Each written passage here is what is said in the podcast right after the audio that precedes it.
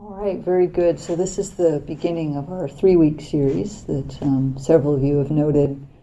Are, it was kind of a draw as to have a chance to look in a little bit more depth at the particular topic. Of course, I chose intention because it is near the beginning of the year, and that's often on our minds um, when we go through this really a perceptual transition, right? That it's uh, another year, but um, a, a, worthwhile one. It can be used skillfully. This concept can be used skillfully.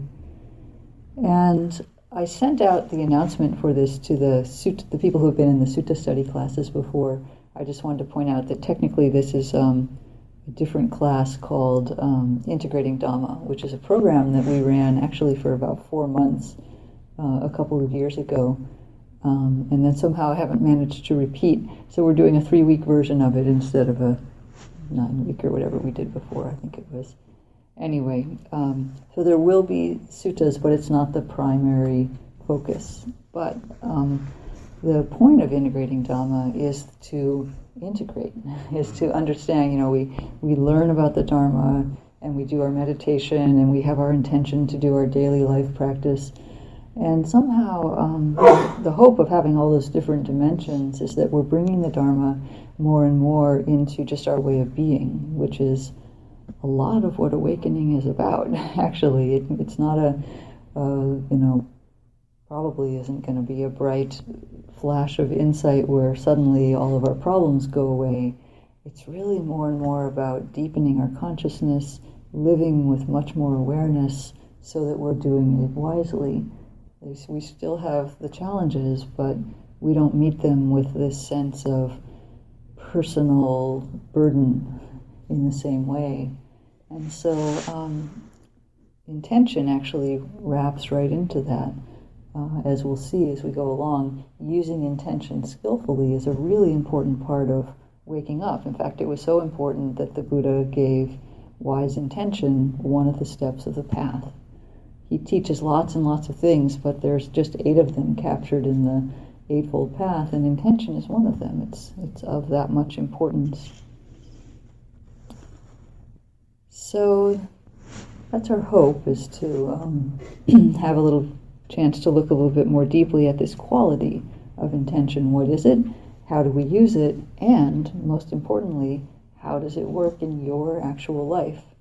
And so I'll be giving teachings, but you'll also have a chance to do exercises on your own if you want, contemplations between the sessions, and then we can talk about them when we come back. And um, if there's time, we might do a couple of little small group exercises in class. So you'll get to meet some of the other people, the wise community that we have here, learn from each other a little bit also. So I wanted to start um, just with this word intention. It's a common English word. We use it frequently, maybe not every day, but we all therefore have a sense that we think we know what it means. And we do generally, but what did you know what did the Buddha mean when he talked about intention and what quality that is? What what is that pointing to in our experience? How does it function in our life? And what can be done with it skillfully?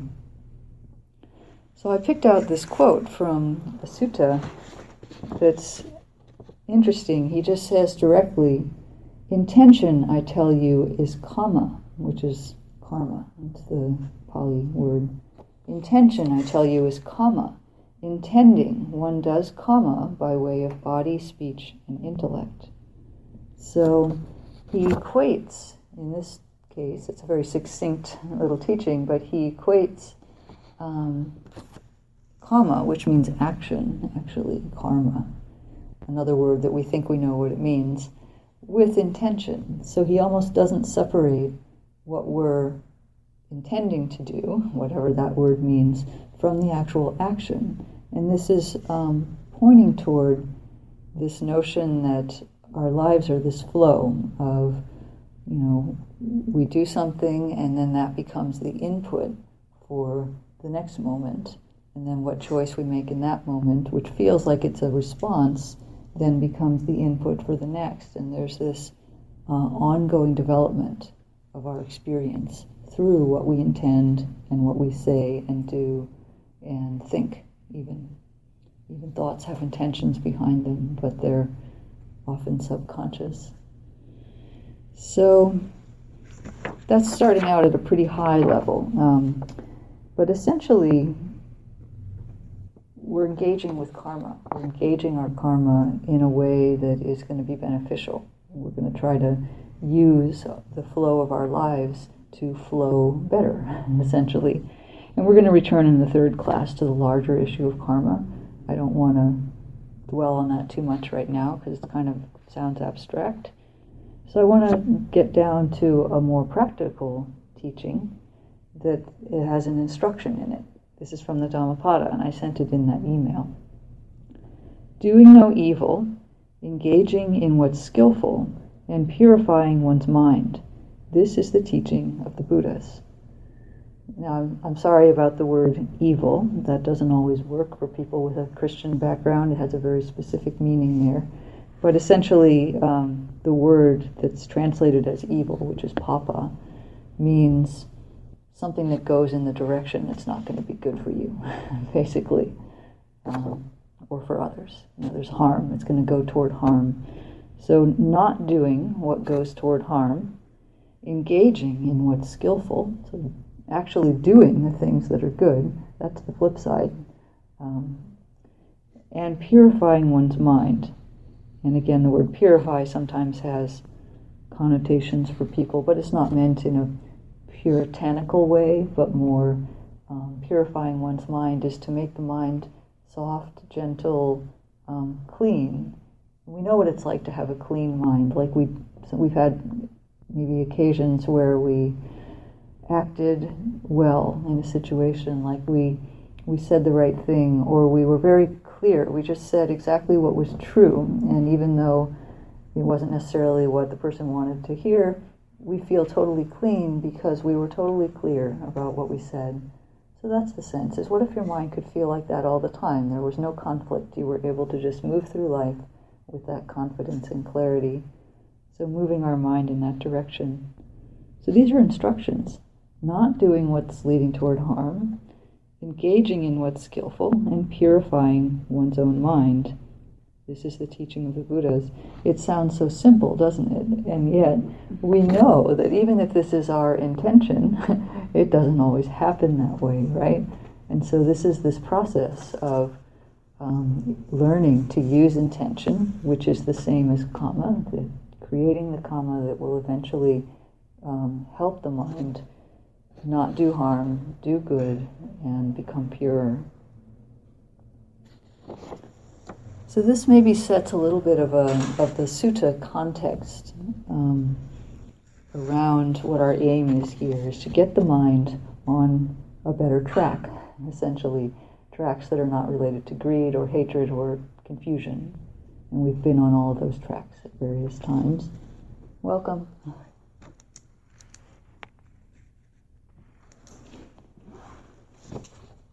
So as I um, as I pointed out in that email, and if you didn't read it, it's okay. We're about to go over it again. Intentions, whatever they are, are different from goals or resolutions or aims. Essentially, um, those kinds of things are about the future. You know, we imagine something in the future. We create it as an abstract object. There's my goal, and then we kind of aim ourselves at it which is fine. That this is a particular way of acting, um, but it's it's pretty clear that the goal is really in the future, whereas we know from practice that the future is something that we create in our minds, right? As is the past. Um, doesn't mean it's not relevant. Of course, we have to plan, but the present moment is where it's happening, right? This is where things are. And so intentions are actually something that happen in the present. Um, wise intention is to set a direction from now. And you know, we may intend to go in a particular way, but intention happens now. It is a present moment experience. And intentions are a little bit complex in that they have effects both in the present moment. They have simultaneous effects as they happen, and they have effects in the future. So Uh, that's what actually makes the flow of karma hard to understand is that every event has effects immediately as it's happening and creates effects in the future also. So there's always a lot of things interacting each moment. There's the karma that's happening in that moment, and there's karma that's arriving from the past, that's ripening from the past. So that's why you can actually relieve yourself right now of the burden of trying to understand the flow of your karma. The Buddha said, if you try to do that, you will go insane. so I think it can be understood very in a very deep insight by someone who's a very advanced practitioner. It's one of the, I think it's one of the, um, uh, whatever it is, the extraordinary powers that one can develop. But for the rest of us, we don't have to worry about understanding that whole flow it's actually good enough to work with intention in the present and allow that to unfold slowly, inexorably, as it has to. A nice analogy people use for intention and karma sometimes is um, the agricultural analogy. The Buddha used this a lot of seeds.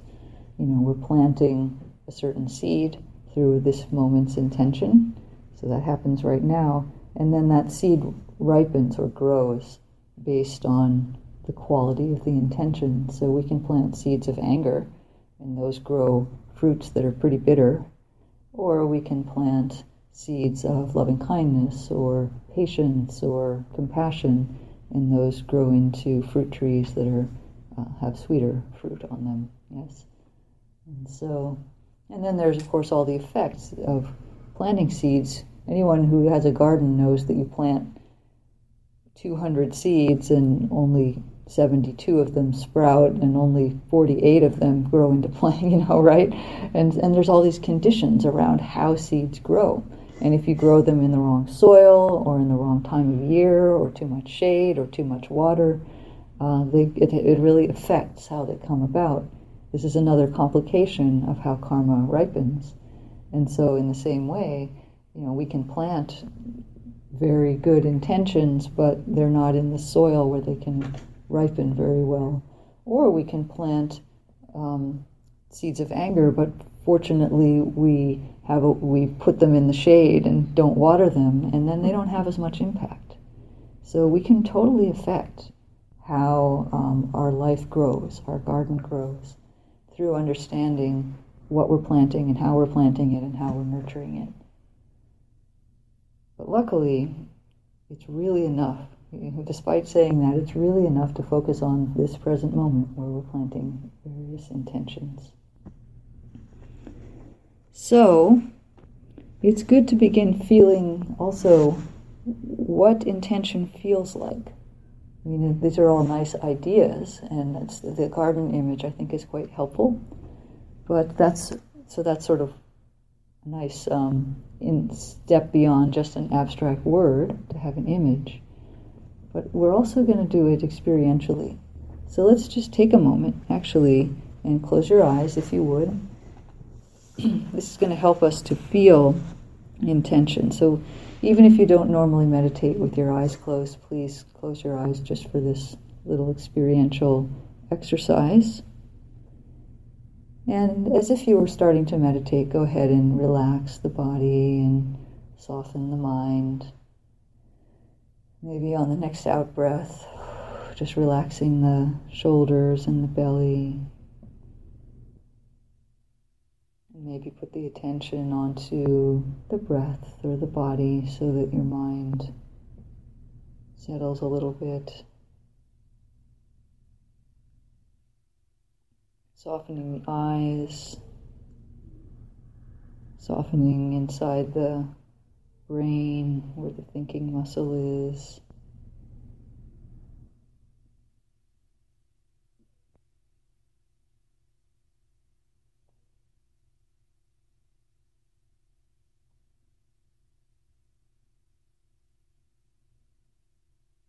Okay, so now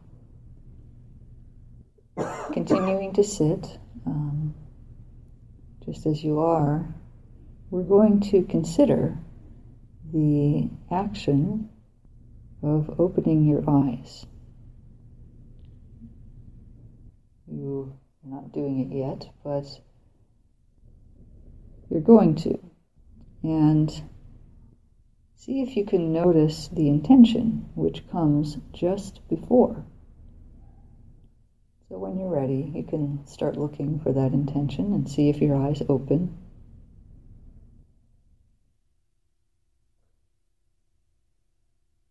And if they do, you can close them again if you want and try again, or you may also notice the intention arise and your eyes don't open. That can happen. Play a little bit with that sense that right before you open your eyes, there's something, there's a prompt to do that.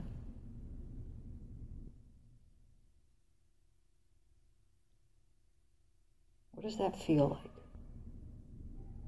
What does intention feel like?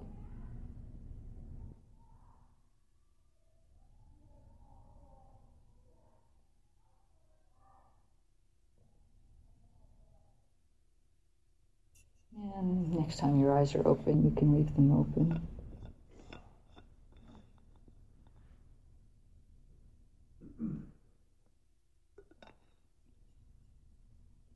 Everyone get to feel that a little bit? Any uh, any comments on the experience? Yeah, Heidi. I'm distracted by the uh, recent neurological experiments that show that before we know that we intend to do something, our brains are already having the intention. yeah, that intention actually doesn't cause the action, presumably. Yeah. yeah. Um, I want to put that to the side a little yeah. bit. Um, it's true that their consciousness and intention have a different relationship than we think they do. Let's say it that way. Um, Thank you. Now I can put it aside. You can put it aside. Um, the hope was to actually, because there is a little something right before you open your eyes, right? There's something there. You don't always catch it. Did anybody catch it? No. Did anybody? Did you feel something? Um, it's something that happens in your mind. I see a couple little nods, actually. Um, so intention, it's subtle. Um, you may, you can also see it. Usually, we're moving too fast uh, through our lives to see it, but on retreat, people play with intention, and you could do it at home also when you have a little bit more time and quiet. For example, if you're approaching a door that you need to open, you can watch the intention arise. There's there's total intention to reach for the doorknob and turn it. It's pretty easy to see that one. I can't have you all do it while you're sitting here, so we did the eyes. But try it with a doorknob. You can also sometimes like I mentioned, you might have the intention to open your eyes, but it doesn't happen.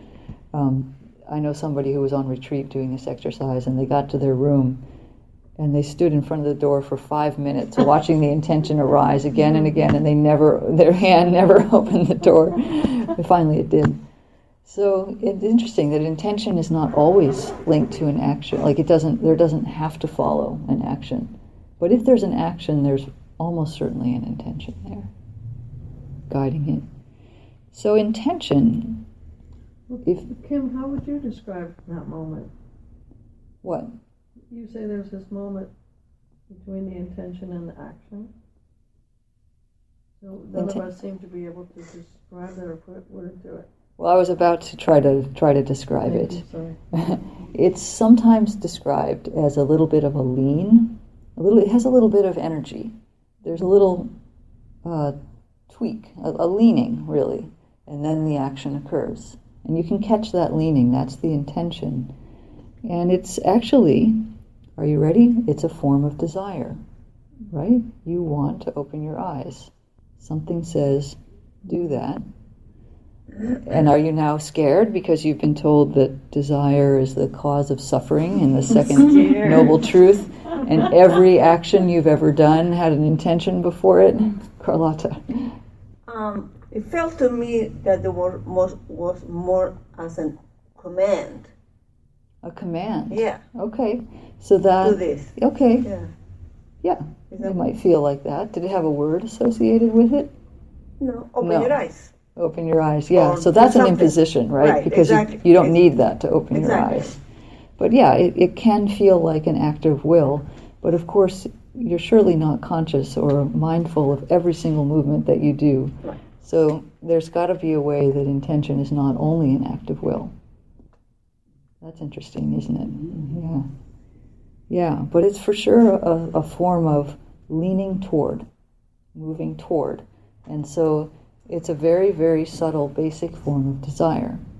Not the same desire as, I gotta have that donut, or whatever it is that overwhelms our mind, but it is a little leaning toward. And so, um, so I want to disabuse you of the notion that any leaning toward um, is automatically a cause of suffering. I don't think anybody suffered to open their eyes. Um, we need a little bit more refined understanding of desire if we're going to include intention at one end of it and kind of, you know, painful grasping at the other end of it. So this is this can be interesting, is to kind of explore desire. Um, we don't need to fear or want to end desire because that would be paradoxical. Wanting to end desire is a desire, so it's not going to work. that is not the way to end desire. um, but desire um, can be observed, as we just did with the intention exercise, and it can also be used skillfully. Your mind has the quality that it can move toward things, like it can move toward the opening of the eyes. And that's a skillful thing to do when your alarm goes off and you need to open your eyes and get up. That was the that's the right thing. That's the right desire to have at that moment. So we can use desire skillfully. We can form healthy or wholesome desires, um, not the ones that lead to suffering. There are even desires that lead to the end of, the, of desire, but of course we can't directly desire to end desire. so this is what intention is about. It's about learning to have healthy desires, to train our mind toward, it moves toward things anyway. Why not have it move toward the wholesome? That's what we're going to learn. So, congratulations, you don't have to get rid of your desire. We're just going to um, shape it a little bit differently, plant different seeds. Yeah. Well, that's interesting because I think I, I, I did that a little because I my intention it was really it was hard to follow it to open my eyes because I really wanted to keep them closed. Uh-huh. So I did the opposite and opened them and then desired. I mean, then intended to Intended close to them. close. Okay. And then. Um, Could you catch that intention? and I, I could feel some. I am, yeah. Leaning to is a, a, yeah. It was like there was a movement in a direction, and then um, I tried to do it. Okay, so you don't have to necessarily want this, but you can intend to open your eyes, and then I could feel that. Yeah. We can do things that we don't want to do. and it still has an intention behind it. Intention is complicated. There's a lot of them operating. Um, we know desires conflict, right? So yeah, this is this is really important experiential exploration. Even at this simple level of opening and closing the eyes, you've learned something about how your mind and body interact. Right? Yeah. It's very interesting. But it seems like is a difference between the, I don't know, that the desire. Well, anyway, anyways. You can have a global Desire desire and intent, that's yeah. different from your momentary intention. And we all know this, right? We have the global desire not to eat that cookie, and then we do. right? This is this is actually really useful exploration of the mind because the mind has a lot of different levels, right? And sometimes the energy, like you can have the intention arise and pass away, and it doesn't result in action. So it may not be strong enough. There's some other thing overriding it maybe we didn't see, like the person who stood in front of the door and couldn't get their hand to open it. So, you know, it's, it's interesting to watch the mind in action and to see that not all of it is our conscious will. It's not the same. So this is really interesting. Once you start seeing that intention is operating without your conscious will and mindfulness, that really, for me, increased my desire to improve my mindfulness so I could see more of that going on, see more of what the mind was doing. So, in Buddhist teachings, to simplify all these intentions that we might have, it's boiled down to three wise intentions. um, that are really considered the heart of the wise intention on the path. Obviously, we have many other intentions besides that throughout the day, just doing all of our daily actions. But the three wise intentions are non. These are the correct technical terms. They're non ill will, which is sometimes expressed as loving kindness. Teachers will turn it into metta. Non cruelty, which is usually expressed as compassion. And renunciation, which is sometimes said as letting go, since renunciation is a word people don't like sometimes. Hmm. Actually, that's not the correct order. They're, they're said as renunciation, non ill will, and non cruelty. But I've listed them in the order that we're going to examine them. So we're going to start tonight with non ill will, or metta. And then next week, compassion, and we'll, we'll save renunciation for the finale. Dessert. the dessert. I, I like that. So, yeah. Aren't those two things different? I mean, what you're, what I'm hearing is that is equating non-ill will with metta. hmm But I may I may exercise non-ill will and not necessarily metta. That's why I prefer non ill will. That's why I mentioned that first. I think it's broader, right? So if non ill will could be equanimity, it could be patience, uh, it could be metta. So I say that in that I think it's more accurate and broader, really, to say non ill will.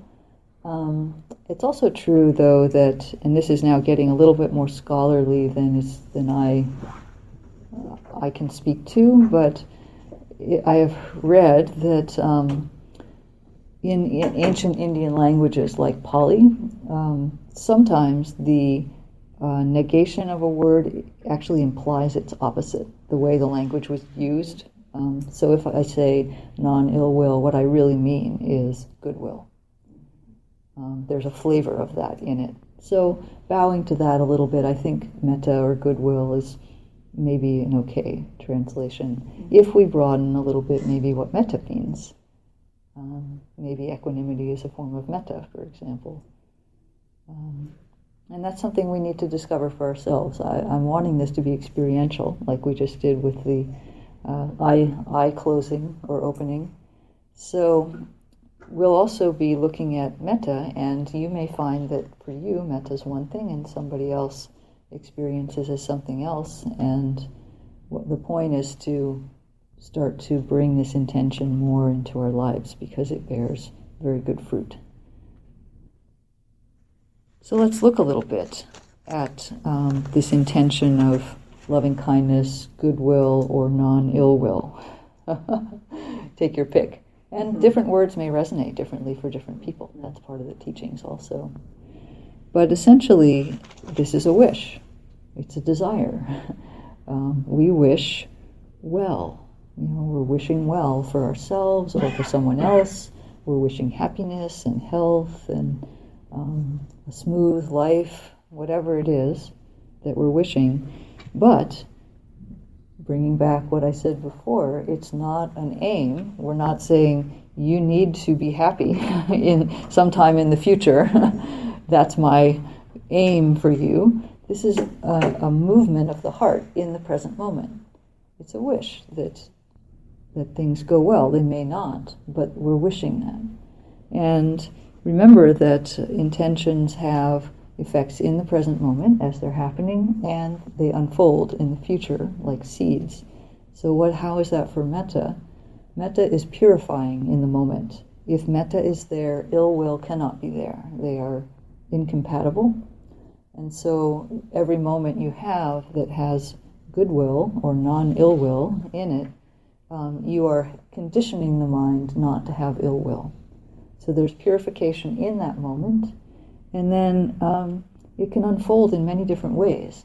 Often, like for other beings, by definition, an effect on another being would be happening a little bit later. so that's one of the future effects is that when we have metta, uh, it's felt as other beings, uh, by other beings as safety, as openness, and as kindness. Those are different dimensions that other beings may feel when our heart is uh, expressing metta in a given moment. Sorry, could you repeat that? So other beings, when we are, when our heart is in a state of goodwill, um, other beings will tend to experience that as a feeling of safety, a feeling of openness from us, or a feeling of kindness from us. Um, that doesn't mean that we can just sort of beam this out and everybody will be happy and safe and love us, but that's the energy we're putting. They may have so much anger going that it gets overridden by that, but that's at least the energy that we're putting out. Does that make some sense? Yeah. Yeah. Um, so it's expressed in a number of ways. You know, when we're generating this intention, what is being expressed? You know, how does that how is that coming about? And we're going to practice with this in a moment. But um, goodwill is one way. So literally wishing that a being be happy. And some of you may know the metta phrases where we say, "May you be happy," and that's not like we're again we're not predicting their future. Like you can wish, you can say, "May you be healthy" for somebody who is ill, and that doesn't mean that they will get healthy necessarily, but we wish for them. You know, we have that wish in this moment. So goodwill. Another way metta comes about is by seeing the good in another person. That's actually said to be the manifestation of it, is that we look at another being and instead of feeling either suspicion or um, fear or anger, we feel that we can see something good in them, good potential, even if they're not expressing that at that moment. we, we, can, we can see that in them. Um, so that's another expression of metta. Even if someone is currently depressed or angry, we can, um, they're not in touch with their own goodness, we can feel their goodness. So that's a second way. And then a third way that um, metta can be developed or expressed in ourselves is to in, intend not to create an, an othering with that person. So to feel um, a connection between ourselves and them, and, and that's that openness. And that can be a real challenge, of course, if the person is expressing something very different from what we feel or, or something. But that's the challenge of metta: is can we keep our heart open in that moment to them? It doesn't mean that we condone or agree or just be passive and let them, you know, assume that we agree with them or something. Um, but we, we don't have to close our hearts. This is why it's a practice. There's a lovely book by Ajahn Sucitto, um, and I will forward you the link to the PDF of this book that's on the um, some a set of qualities called the paramis. We won't go into detail what those are, but metta is one of them. And the chapter in this book on metta is wonderful. It's about dissolving the self-other distinction that we feel so often. You know, we feel I'm different from the whole rest of the world, or I'm this lonely being wandering through a hostile external world. And this is about metta. He's, he claims is about dissolving that feeling of separateness. Not that we're aiming for you know, the universe, universal oneness or something, but um, that we can dissolve those divisions between ourselves and others, and crucially, between the different parts of ourselves. So, metta is also very much an internal practice of not othering parts of ourselves. Do you have parts of yourself that you squash when they arise or wish weren't there? Most of us do in some way. We have movements of our mind that we wish we didn't have, and so we suppress them or push them aside or make a New Year's resolution that we're going to improve them, right? Mm-hmm. Right? How, what attitude did we bring to that self improvement? We have to be careful. Um,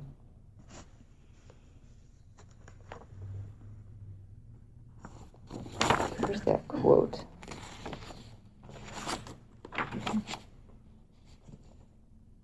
Here, I have a quote about self improvement. The need to self improve is often founded in self criticism, self judgment, and an absence of metta. Before improving oneself, know how to love oneself. Be at peace with oneself first, and from this space, make the decision to self improve.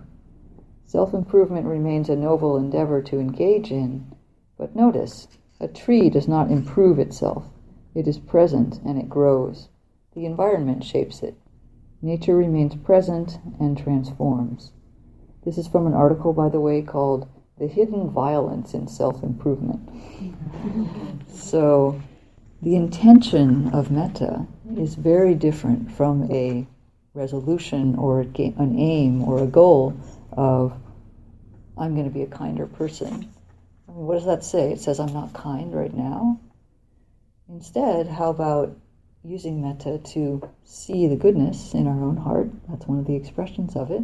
And planting the seeds that will allow that flower to grow or that tree to grow. It's a, it's a shift in attitude, right? So, this attitude or intention of metta that we have in the present moment will yield good results when it has that openness to ourselves. Okay, so I don't want to just keep um, talking. I think we should do some of this. But um, I will ask now if there are any questions or comments about this kind of idea of what the intention of metta is about.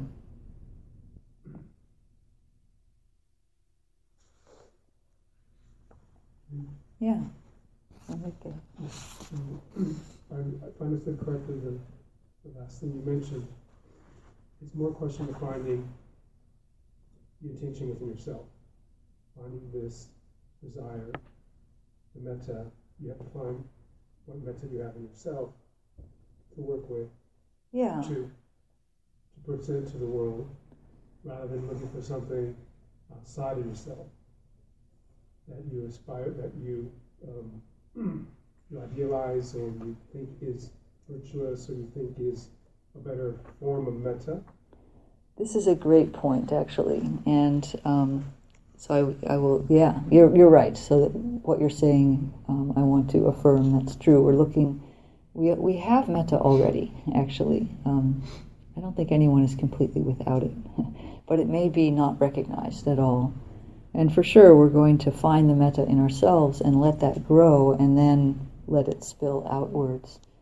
And what one of what you described as having you, you even said the word ideal, I think, is actually one of the ways that we create an other. It's it's a subtle way. Um, but Ajahn Sucitto defines in this metta chapter three different ways that we that we create others. One is the um, you know the literal othering of something in an external relationship, like we don't feel connected to another person, and so they're an other. That's sort of the blunt, obvious way that we do that. Um, we can also create others as as meditators. We create others as objects of our awareness. So we have a sense that there's me, and I'm observing my body, or I'm observing my emotions. This isn't necessarily unskillful. Um, it's actually part of mindfulness practice is to create this observer. But we are then creating two things, right? There's the me, and then there's the thing that's that I'm observing. And so there's a little bit of, we have to be careful of the attitude between those two also. And then the third form of othering is what you brought up, which is we create an ideal. Um, I would like to be more generous, let's say. And so that seems like a, an innocent enough phrase, and it's a good wish to be more generous. But what have we done? We've created me, who's not generous enough, and the ideal of more generosity, and then we've created a gap between them, and there's my work to do. But look at that. That's all a creation of the mind to set that up, right? So, something, we're not working on generosity at this moment, but something more in that in line with what we're talking about tonight would be if I want to be more generous, what I should do is at this very moment give something. Right? Here. this is what will make me more generous is doing it in this moment then i plant the seed i've created in my mind stream an act of generosity which will grow um, and it has an effect in the moment. I give somebody something and they're happy, hopefully. But it's also planted the seed that I did an action. Remember, intention is karma. Intention is the action. It's the karma. And so instead of creating something in the future that I need to be, right in this present moment, I give. And if you keep doing that enough, you'll be more generous without having to have created that ideal. Yeah, Heidi. Well, it's it's funny. It seems like we forget that, as well as with children or animals, we, we, we know that reward works better than punishment. But with our own attitudes to ourselves, yeah, the, mm-hmm. we tend to have this punishing attitude, and Yeah. not recognize our virtues, and then let them bloom, and you know, notice ourselves when we're doing something that is skillful. Yeah, that's right. And that's actually all part of metta is opening, breaking down any barriers that we have within ourselves. Yes. Oh, well, my, I'm, I have trouble with understanding intention in a volitional way.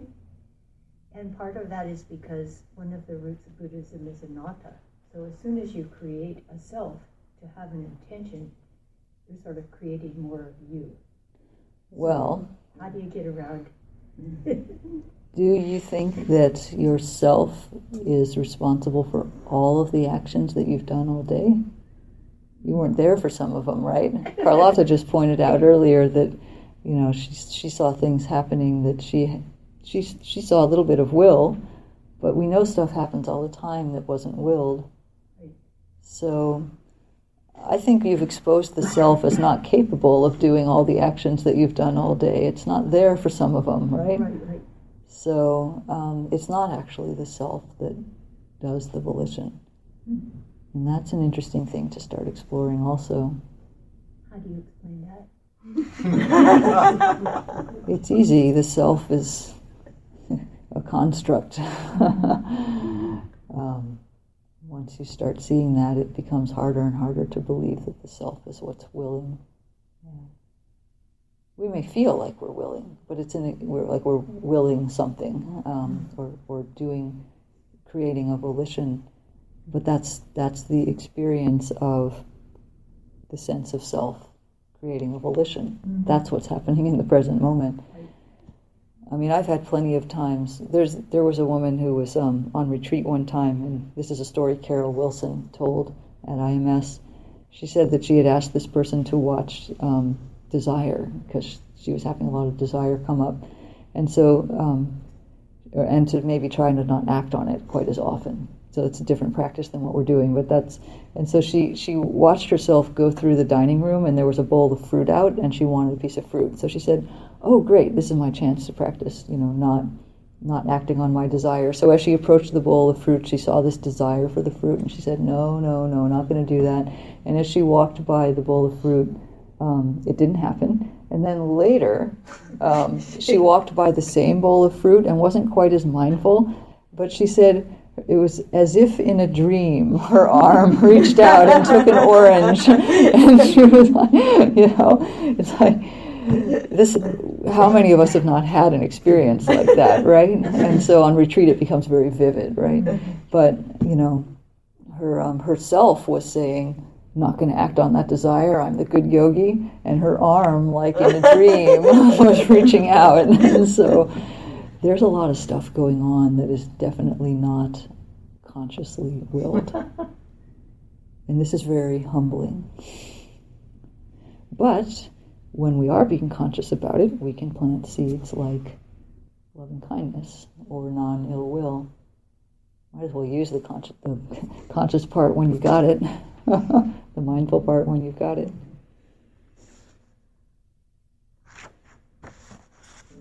All right, so shall we? Um, let's do a, a little guided meditation. It's not going to be a metta practice, like we're not going to sit and wish um, wish all beings be happy, because I'm either assuming you know how to do that, but this is more um, learning how to sense the intention of metta, which we all have, but do we know it? So find a posture that is comfortable. There's no reason to strain yourself, you can just be at ease. And bring your awareness inside.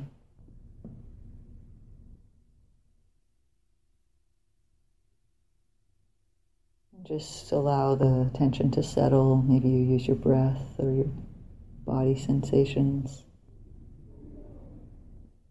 Maybe on the exhale, relaxing the shoulders a bit, relaxing the belly, the legs.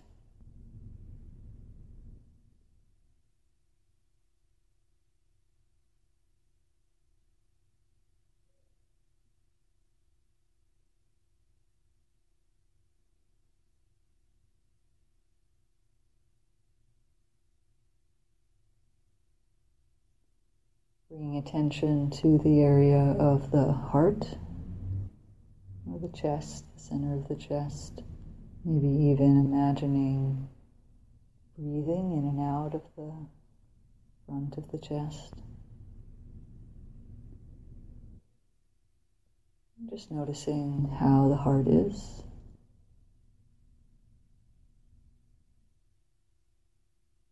However, it is, is fine. This is the metta of openness. So if the heart feels contracted or aching a little bit or tight, then we, we can be at ease. That's how it is. Just knowing that is fine. Or it may feel open or warm.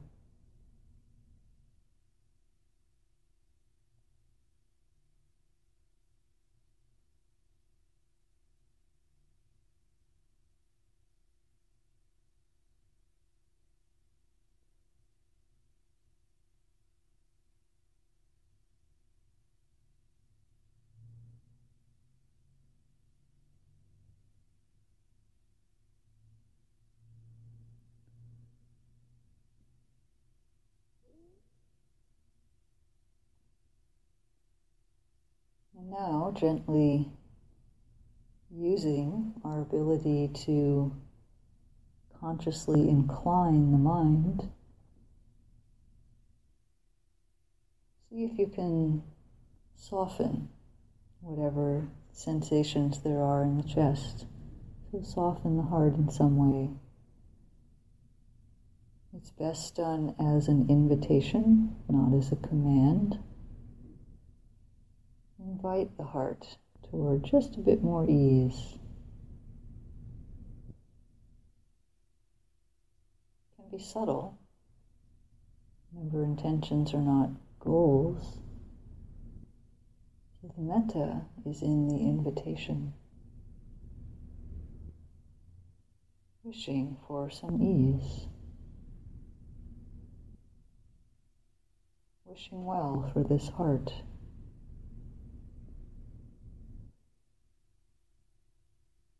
Does the mind feel like as it wishes well?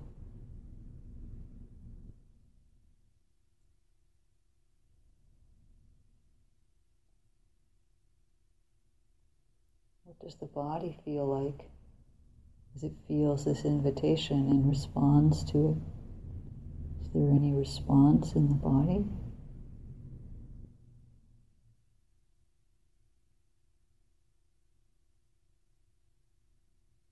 Being very gentle.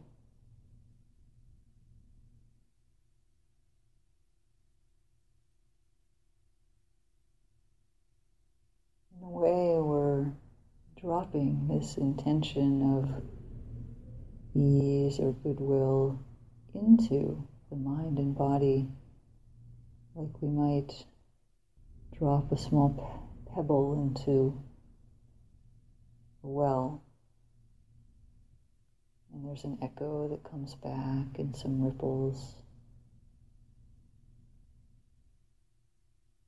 We might be surprised even what the effect of this gentle wish is. Be open to being surprised.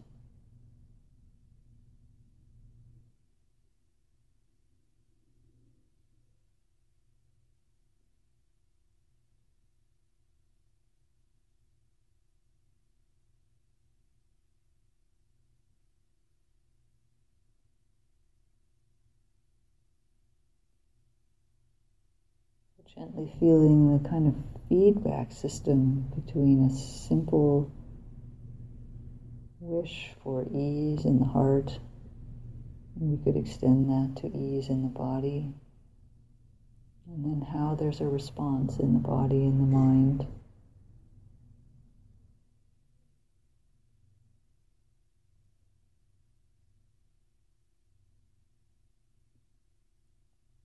This is your mind and your body's way of intending metta. Familiarizing ourselves with that.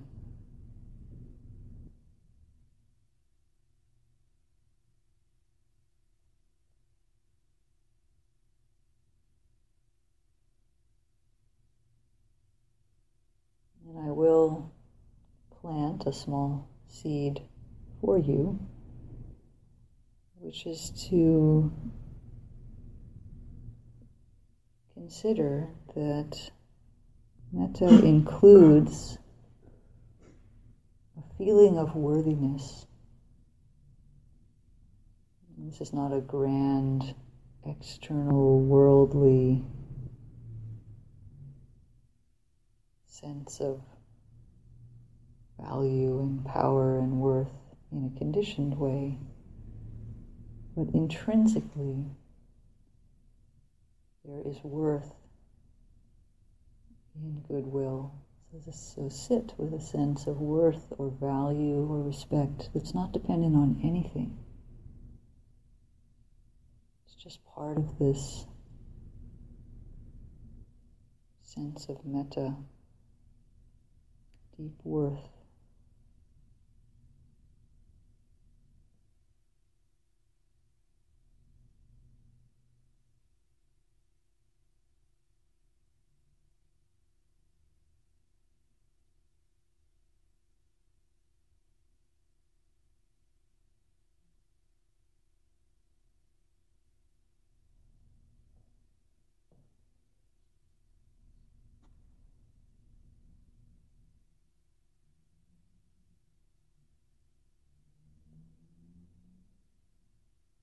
And then wherever your mind and body have landed from this short exercise, just allowing your awareness to settle back into the body. Feeling the whole body sitting.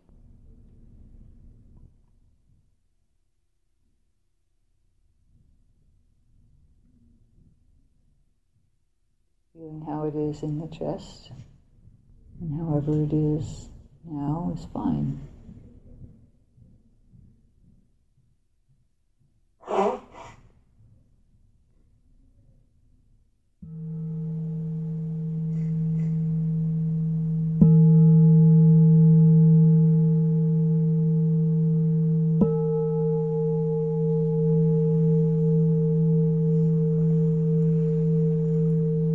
Gently coming back into the room when you're ready.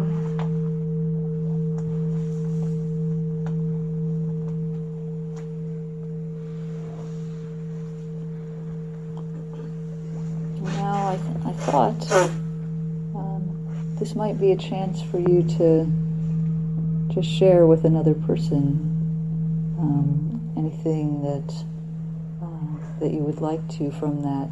It might have been a very intimate experience, and so um, I encourage you if you're thinking, "Oh no, I don't want to," I hate these sorts of things. Um, relax. You can. Uh, the great thing about metta is that you have this this sense of respect and worth, and so you wouldn't share something that wasn't um, the right thing for you to share. That's part of the friendliness and the love for yourself. Notice I didn't specifically say yourself. I just said a sense of worth. It wasn't directed, was it? Just at the heart and the body. So, um, so please find a partner, somebody near you. When you've done that, I'll, I'll say.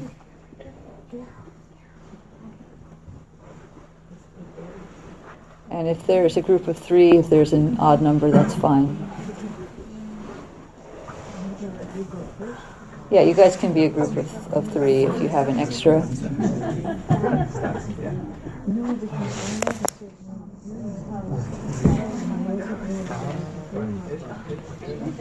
Does everybody, is everybody sitting near someone? Okay. Hang on.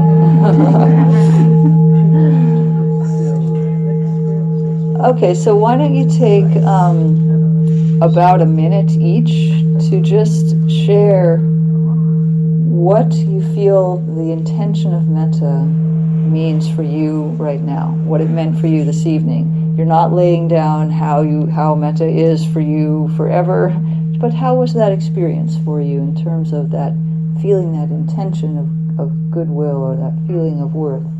What came up for you when you did that? And if one person talks and the other could just listen, and then I'll ring the bell to switch. So why the first person person with shorter hair can start. Go ahead for a minute. Okay.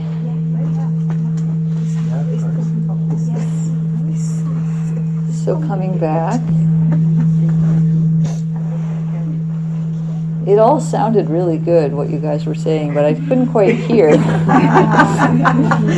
I wonder if anybody would like to share um, anything with the larger group that um, that came out of that exercise or your discussion. Of course, you know, being aware of speaking for yourself and not the other person. Any comments? Yeah. Um, we found that we were getting more interested in the, the phrase at ease Okay. and all that that means, which is more than just relaxation, but it's a feeling of safety and well-being and clarity and um, I've just been finding in my own meditation and also when I, I we at the jail we, we always end with a, a metta meditation which we don't call metta but the, the phrase at ease is just coming up more and more and becoming more rich and meaningful for me. I also think ease is very different from relaxation. Um, probably it's possible to be at ease even if the body is not relaxed. Yeah. And it might be possible to have a relaxed body but not be at ease, right? I think ease is the more useful term. Yeah. Thank you for highlighting that. Did you feel a sense, were you able to notice some of the qualities of ease during the exercise, Yes, or you noticed and I was also very aware of how quickly I would be have a little aversion attack, and then that would be instantly some lack of ease and some contraction. Yeah, because aversion is not ease. Mm-hmm. Yeah. Definitely. Yeah. Thank you. Yeah. Yeah, it's Evelyn. interesting what you said at the end about notice that you didn't tell us where to direct it because it was most of the way through before it, that thought occurred to me. Because prior to that point, there was something you said that triggered that thought, but prior to that, I had just unconsciously assumed that okay, we're metta, we're doing that, we're directing it outward, and um, and that's so much easier for me. Um, and then all of a sudden it occurred to me, wait a minute, what if I can send it to myself? That doesn't tend to occur to me. Um, but something made it occur to me, and then when you said that at the end, it's like it just reinforced that I had made that assumption without realizing that, that we were directing it outward. And, and and that's a wonderful intention for me to to have, especially on the heels of having had so much suffering in the last year, is to, to give loving kindness to myself. I, I, it doesn't occur to me most of the time. Yeah. It was, I don't know if it was fortuitous or deliberate, but somehow I was, I knew I didn't want to direct it because some people actually find it very difficult to direct metta to themselves, and some people find it difficult to direct it out because they think of all the people they don't want to send metta to. It just gets too complicated, right? And so, but metta, the, the pure intention itself is really a very simple feeling in the body and the mind. And what gets complicated is when we try to put an object there, right? then we've got the thoughts and everything else. What I wanted you guys to feel was that movement in the present moment. How many people find that their natural idea of metta would be to go outward, like Evelyn said? So we've got some. And how many would think that they would start inward? Mm, A few more. And then some people didn't have a preference. So uh, I wanted you to just kind of find what would work for you. But it's that, could you feel the feeling of metta even before you figured out where you were, thought about where you were directing it? I think so, Yeah. but I'm not entirely sure. Yeah. And that's fine. There wasn't um, a required end goal or success in this exercise. What I wanted you to feel actually is start to feel how does it come for me? What is my relationship when it comes? Heidi noticed that her mind flipped to aversion sometimes, which is very normal. Um, this is a purifying practice, and it will tend to bring up its opposite when we intend, this is a great irony of practice, is that when we intend for something, we will find the obstacles. And so often people think, it's not working, or I'm screwing it up, I'm, I'm not able to do this thing, but it's actually good. You actually are correctly intending goodwill if you find ill will coming up, because the um, you're, you're pointing the mind in a certain direction, and whatever's obscuring it, you're going to run into. So don't worry if you had that happen instead come back what i want us to do is come keep coming back and get familiar with that intention. What does that feel like before there's the person that we're sending it to and the obstacles that get in the way? Familiarizing ourselves with that seed that we're planting. Are there other comments? Yeah. For me, um, I have been all my life surrounded, and so it's very deep seated this self criticism. So it's it, it's not a common practice to send metta to myself or to even feel self love.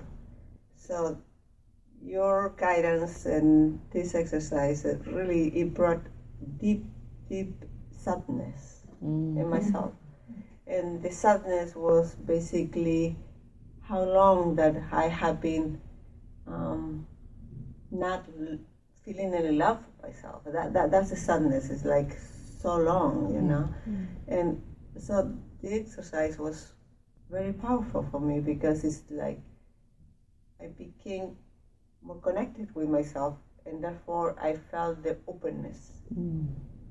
It's very beautiful. Yeah. I, the great thing about metta is that it, it's right there when we have it, right? It's sort of, I won't say it doesn't matter that we did all those, all that self-hatred before, because of course there's effects from those seeds being planted, but in the moment that you're having metta, you've got it. it's right there. So planting more of those seeds. Thank you for sharing that. And I think you're not the only one. So I'm glad you said it.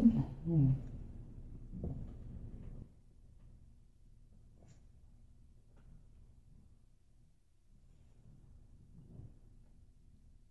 Any other things coming to mind?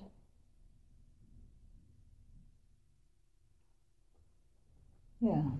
Just a general comment, but your metaphor of seeds, I think, is really compelling. It's the Buddha's metaphor. it's the Buddha's metaphor. Give you credit. It is compelling, though. In what way do you find it compelling? Uh, I guess the explanation that you gave about how, um,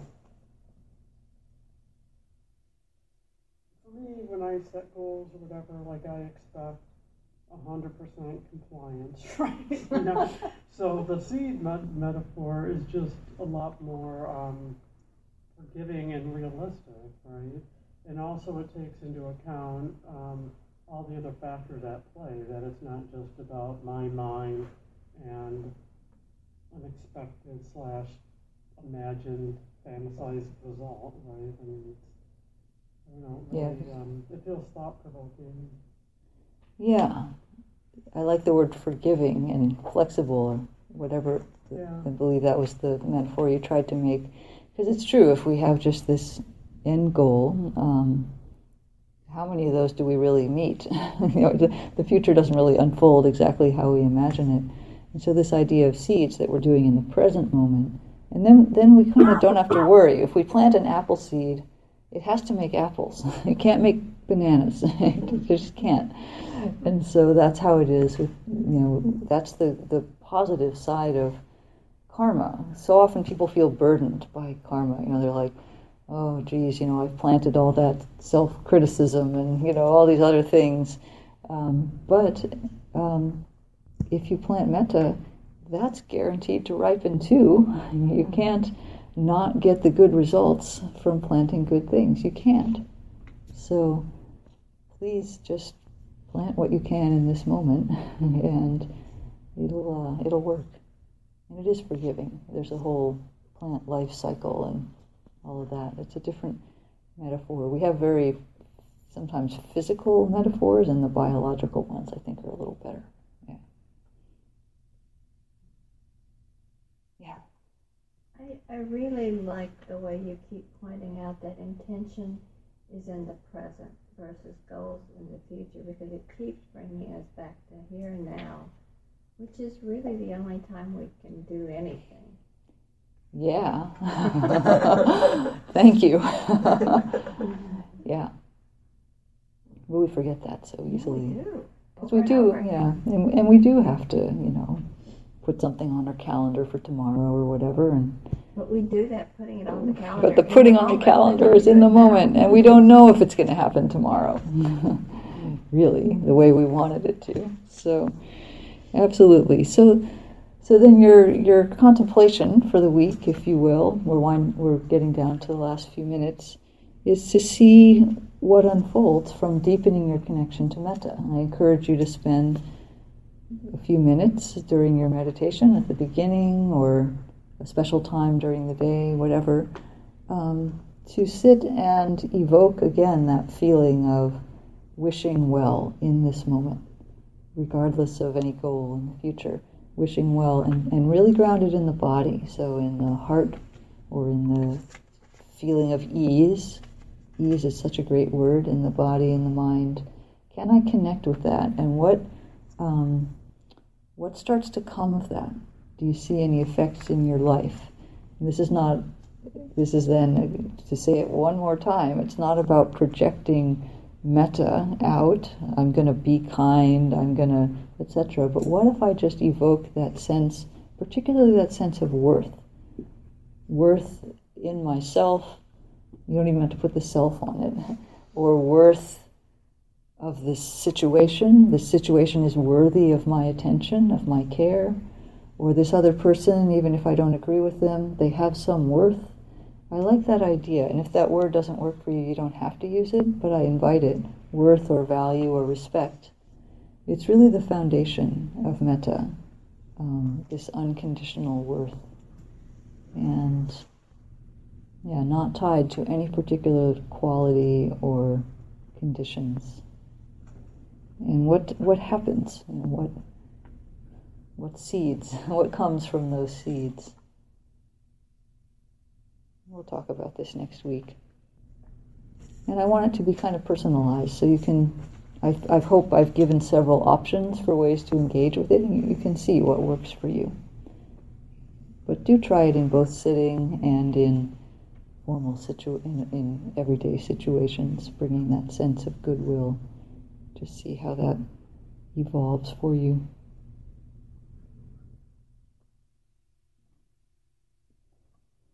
Are there any final thoughts that would, or questions that would help us feel complete tonight? Kim, would you just repeat the f- first thing you said about what our um, our um, homework is Contemplation. this week? Yeah, it's see what unfolds. To see what unfolds from deepening your connection to metta, Okay. to the intention of metta, deepening it in sitting and in daily life. Okay.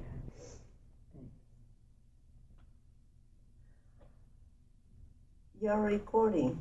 Are these recordings going to be available? Yeah, I'll post it to ISC's website. Yeah. Thank you. And I'll send you guys an email sometime during the week. I like to do that. Uh, keep us connected and yeah, and we'll I'll see you again next week. Thank you. right, have a wonderful week. Thank you. That is my good wish for you. Thank you. Thank you for listening. To learn how you can support the teachers and Dharma Seed, please visit dharmaseed.org slash donate.